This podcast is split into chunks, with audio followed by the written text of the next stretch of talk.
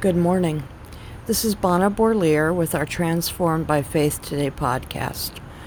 Our focus is continuing with that we can choose to change through Christ, and our scripture for today is 1 John 1 9, which reads If we confess our sins, he is faithful and just to forgive, forgive us our sins and to cleanse us from all unrighteousness.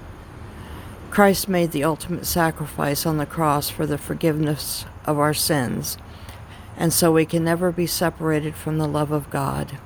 Being human, we do slip back into our sinful ways from time to time, and sin breaks our fellowship with God and cannot be restored until we humble ourselves before Him and ask for forgiveness.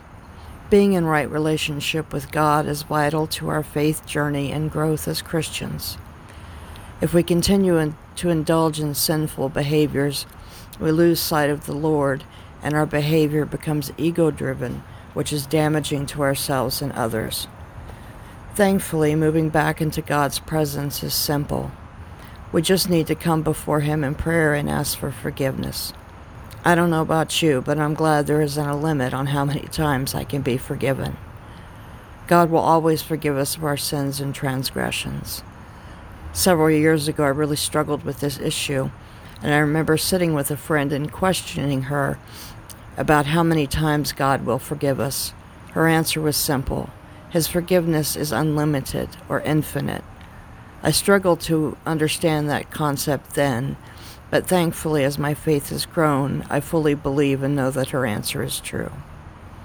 Another part of the scripture that is important to discuss is that He cleanses us. When he forgives our sins, he also cleanses all trace of that sin, so that in his eyes it's like it never happened. What this shows me is that God doesn't keep a tally of our transgressions to refer to later and say, Well, I've forgiven you five times already for that one, so I can't let it go this time. That's not how God works.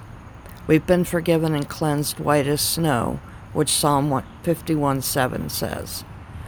One thing I do want to say is that I don't believe that God wants us to use His forgiveness as a reason to keep sinning, knowing that we can come to Him and ask for forgiveness only to turn back and keep on with the same behavior.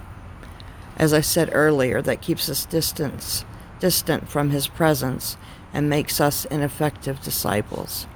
Our path as Christians is to maintain right relationship with Him and be the best disciples we can for His glory. It's such a wonderful feeling to know that God forgives me when I fall short. I try my best daily, but I'm not perfect and need His forgiveness and love to realign myself with Him.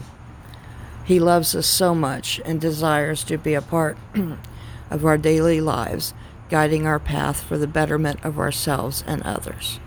Will you pray with me?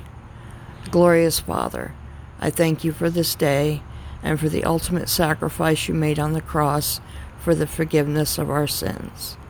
I thank you that you never give up on us and are always willing to forgive us again. Please help remind us that we can always turn back to you. I ask that you please bless all who hear this message and that you keep us all healthy and safe. In your holy and glorious name I pray. Amen.